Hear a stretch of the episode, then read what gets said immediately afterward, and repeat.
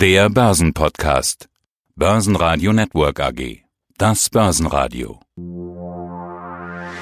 Marktbericht.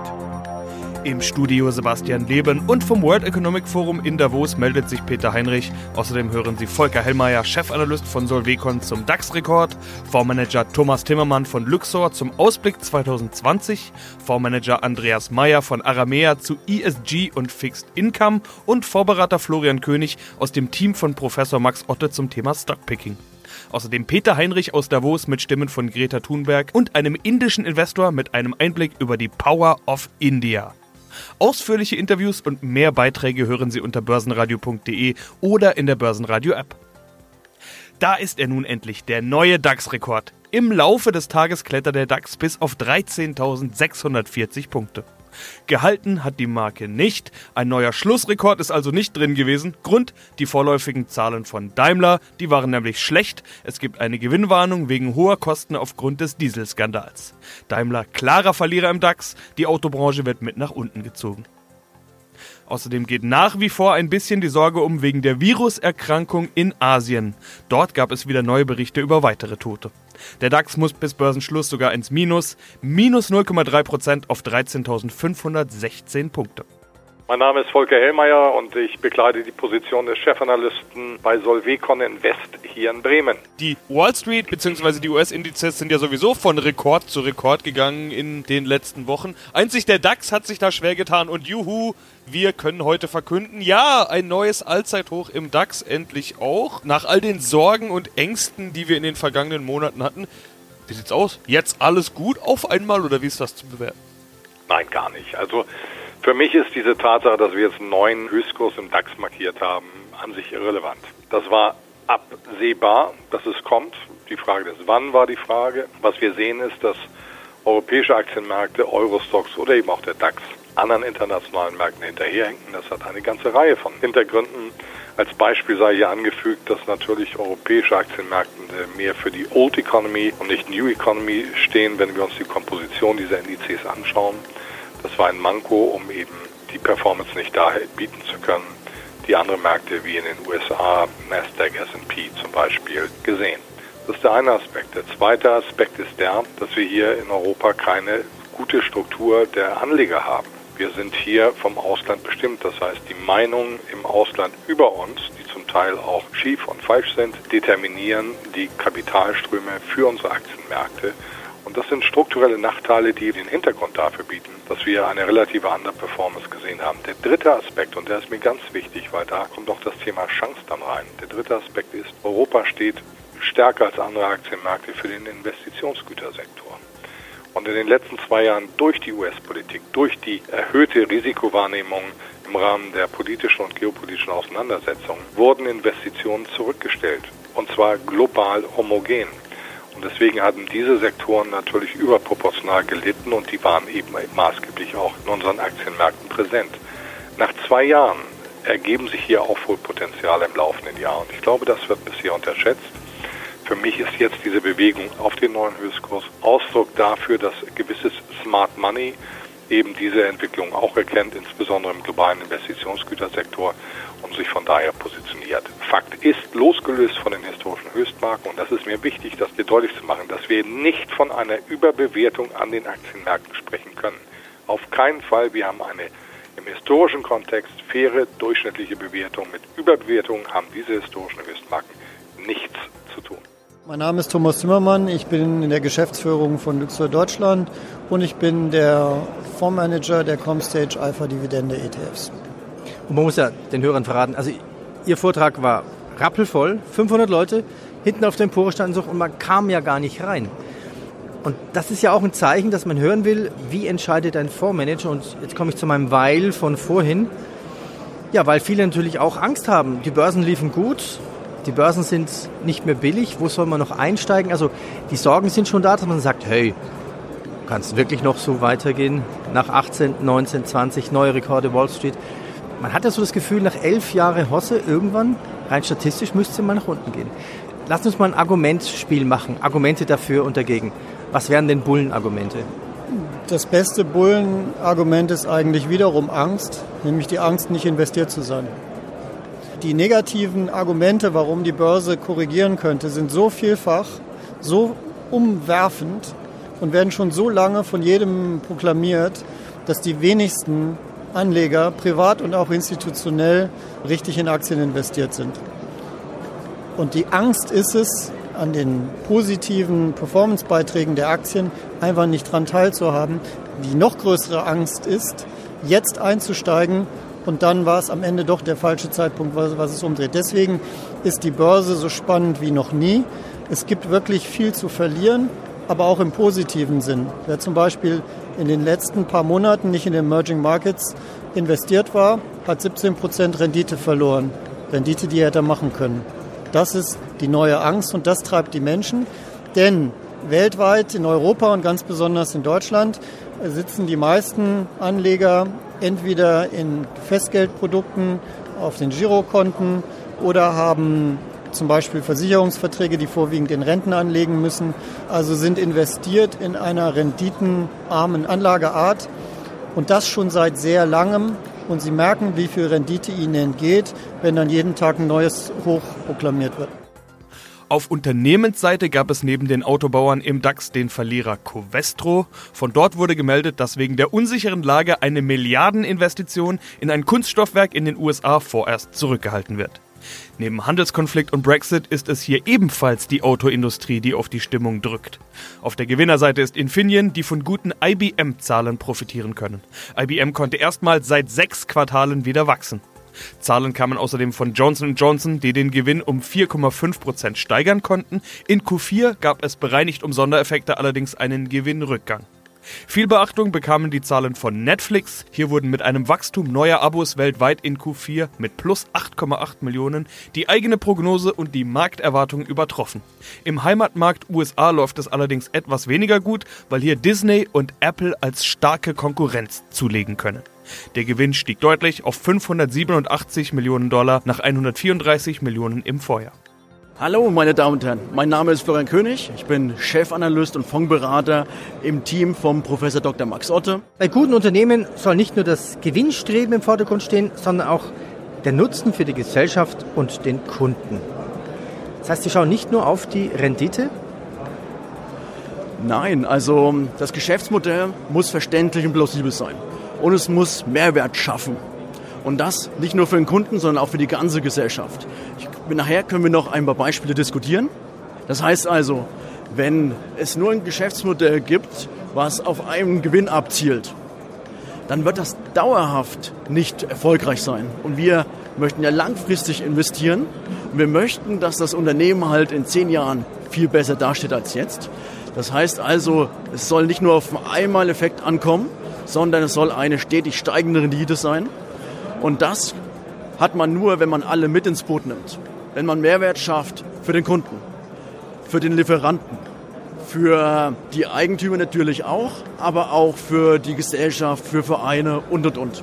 Das gehört da alles mit rein. Und dann kann man Überrenditen erzählen. Was sind denn Überrenditen? Na, wir sind ja hauptsächlich im Aktienmarkt investiert. Das heißt also, wir sehen unsere Performance immer im Vergleich zu den Indizes. Darf ich ein Beispiel machen von uns? Zum Beispiel unser größter Fonds hat über die letzten drei Jahre 34 Prozent erzielt. Damit ist er besser als der DAX und damit ist er auch besser als die europäischen Indizes. So kann man sagen, wir haben etwas Überrendite erzielt, was unser Ziel ist, was unser Anspruch ist. Und wir haben das noch gemacht mit ein bisschen weniger Volatilität, was die Aktionäre ein bisschen ruhiger schlafen lässt. Das ist unser Anspruch, also immer eine Differenz zu schaffen zwischen den Aktienmarktindizes und unserer Performance. Und das kann man natürlich auch runterbrechen auf die Performance von Einzelaktien. Und so schaffen Einzelaktien Mehrwert, wenn sie alle mit ins Boot nehmen und für alle eine Win-Win-Situation schaffen. Ja, schönen guten Tag. Mein Name ist Andreas Meyer. Ich bin Fondsmanager bei der Aramea Asset Management AG aus Hamburg. Die Aramea ist ein unabhängiger Vermögensverwalter mit circa dreieinhalb Milliarden Assets under Management und ich darf mich hier besonders dem Thema der Nachrang- und Hybridanleihen widmen, als auch dem Thema der Nachhaltigkeit. Und genau darüber wollen wir sprechen. Ein Thema, das man von allen Seiten hört. Nachhaltigkeit, ESG, wie man ja meistens im Finanzbereich sagt. Und vor allen Dingen dieses E in ESG, also Environment, ist im Dauergespräch. Gerade läuft das World Economic Forum und da wird gefühlt über nichts anderes mehr geredet als über Nachhaltigkeit. Vor allen Dingen symbolisiert in Greta Thunberg, die da gestern ihren großen Auftritt hatte. Wir wollen jetzt gar nicht über das WEF diskutieren, wird glaube ich genug drüber gesprochen, sondern über ihren ESG-Ansatz. Der spannendste Teil daran ist, sie sind ja Fixed Income Experte, also ESG auch bei Fixed Income als großes Thema. Zunächst müssen wir aber erstmal den Begriff an sich klären. ESG. Es gibt keine offizielle, keine genaue Definition. Das heißt, jeder kann es sich so ein bisschen selbst zurecht stricken. Was bedeutet ESG denn bei Ihnen? Ja, vielen herzlichen Dank. ESG, wie Sie schon richtig erwähnt haben, kann ganz, ganz viel bedeuten. Und auch wir haben uns lange hingesetzt, um für uns eine Definition zu finden, die tatsächlich nicht einfach nur ein Feigenblatt der Nachhaltigkeit ist, sondern wir haben uns auch in dem Nachrangfonds, den ich mitverwalten darf, wirklich die Daumenschrauben sehr, sehr eng angelegt, um das Thema Nachhaltigkeit vollumfänglich abzubilden. Wir haben uns dabei einen Fünf-Stufen-Prozess bedient, immer wieder im Austausch mit unseren Kunden und haben dabei äh, festgelegt, dass wir vier Ausschlusskriterienkataloge einhalten möchten und und daraufhin ein Positiv-Screening. Das bedeutet also, dass wir zum einen den Leitfaden der evangelischen Kirche, die Richtlinien der katholischen Kirche befolgen müssen. Wir müssen allerdings auch einen United Nation Global Compact Index erfüllen, also das, was die Vereinten Nationen für Nachhaltigkeit empfinden. Und wir müssen noch das österreichische Umweltzeichen erfüllen. Erst wenn diese vier Ausschlusskritérienkataloge erfüllt sind, und zwar vollumfänglich, kommt ein Positiv-Screening, das kann man sich vorstellen wie bei einer Rating-Agentur, die eben eine bestimmte Note vergibt. Auch da brauchen wir eine Mindestnote und erst wenn all diese fünf Stufen durchstanden sind, kann ich mich mit dem finanzanalytischen Ansatz ranmachen und äh, schauen, ob eine Anleihe für den Fonds geeignet oder nicht geeignet ist. Ja, bleiben wir mal noch bei den Kriterien, bevor wir genauer auf den Investmentprozess eingehen. Was ja doch spannend ist bei diesen Kriterien, da sind so ein paar dabei, die jeder kennt. United Nations ist klar, Kirchen ist eigentlich auch klar, aber dann Österreich. Ich würde sagen, das ist jetzt nicht unbedingt ein Maßstab, an dem sich jeder Investor oder die ganze Welt irgendwie messen lässt. Österreichische Kriterien dabei. Sind die Vorreiter? Gelten die als Vorbild? Warum gerade Österreich? Ja, das ist ein ganz, ganz spannender Punkt. Wir haben es tatsächlich von Kunden auf uns zugetragen bekommen, die gesehen haben, ey Leute, Aramea, bei Nachranganleihen schafft ihr es ja selbst in der Niedrigzinsphase noch ganz attraktive Coupons zu vereinnahmen. Aber wir hätten das Ganze gerne auch in einem nachhaltigen Mantel. Das heißt, wir haben dann mit Investoren aus Österreich eben genau definiert, okay, was entspricht dort der Nachhaltigkeit? Und da ist ganz, ganz spannend zu erwähnen, dass man ehrlicherweise auch zugeben muss, die Österreicher sind uns da doch noch eine Nasenlänge voraus. Es gibt vom österreichischen Umweltministerium tatsächlich eine fixe Definition, was Nachhaltigkeit ist. Pensionskassen in Österreich sind von der Regulatorik her angehalten, Mindestquoten ihrer Anlagen in nachhaltige Anlagen zu investieren. Und da wird eben Nachhaltigkeit so ausgelegt, wie es das Bundesumweltministerium in Österreich tut. Diese Regularien wollten wir unbedingt erfüllen und das führte dann auch dazu, dass die Bundesumweltministerin Österreichs uns für den Fonds das österreichische Umweltzeichen verliehen hat. Und dann ist da noch das WEF, das World Economic Forum in Davos, wo wir weiterhin für Sie unterwegs sind. Kollege Peter Heinrich konnte wieder ein paar Stimmen einfangen und wir haben mit ihm über die Lage dort gesprochen. Hallo, schönen guten Morgen. Peter Heinrich aus Davos. Für mich heute der dritte Tag am 50. World Economic Forum. Die Zählweise ist schon ein bisschen merkwürdig. Gestern am zweiten Tag war eigentlich die Eröffnung durch große Reden berühmter Persönlichkeiten.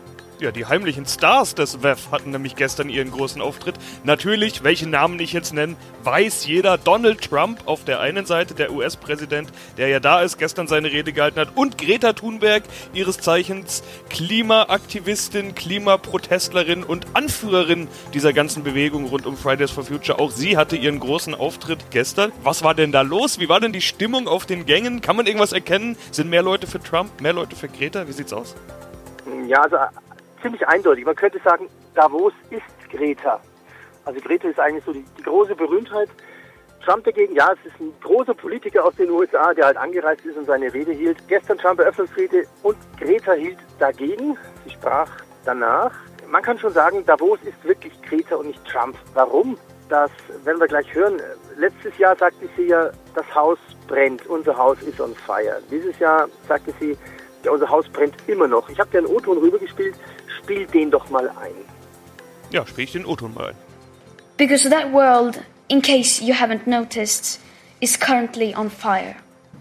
we couldn't care less about your party politics. From a sustainability perspective, the right, the left, as well as the center have all failed.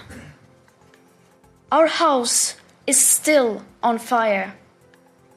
Your inaction is fueling the flames by the hour. And we are telling you to act as if you loved your children above all else.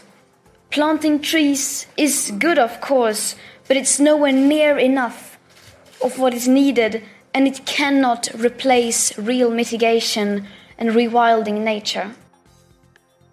My name is Rahul Agarwal. I represent uh, Invest India, which is the national investment uh, and uh, I'm sorry, national, national Investment Promotion and Facilitation Agency of India. Our agency works on attracting foreign direct investments, and we facilitate the investors who are coming into India. I head the teams for infrastructure and financial institutions, which means I handle the railways, the road sector, uh, and obviously the, the, the huge funds who are investing into India. Ja, und wir treffen uns hier in Davos, hier im India Pavillon. Und ich will versuchen, mehr über Indien herauszufinden mit Ihnen. Sie können mir bitte mehr erzählen.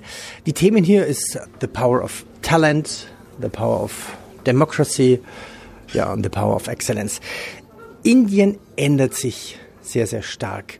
Lassen Sie uns erstmal verstehen, wie stark sich schon Indien verändert hat. Correct.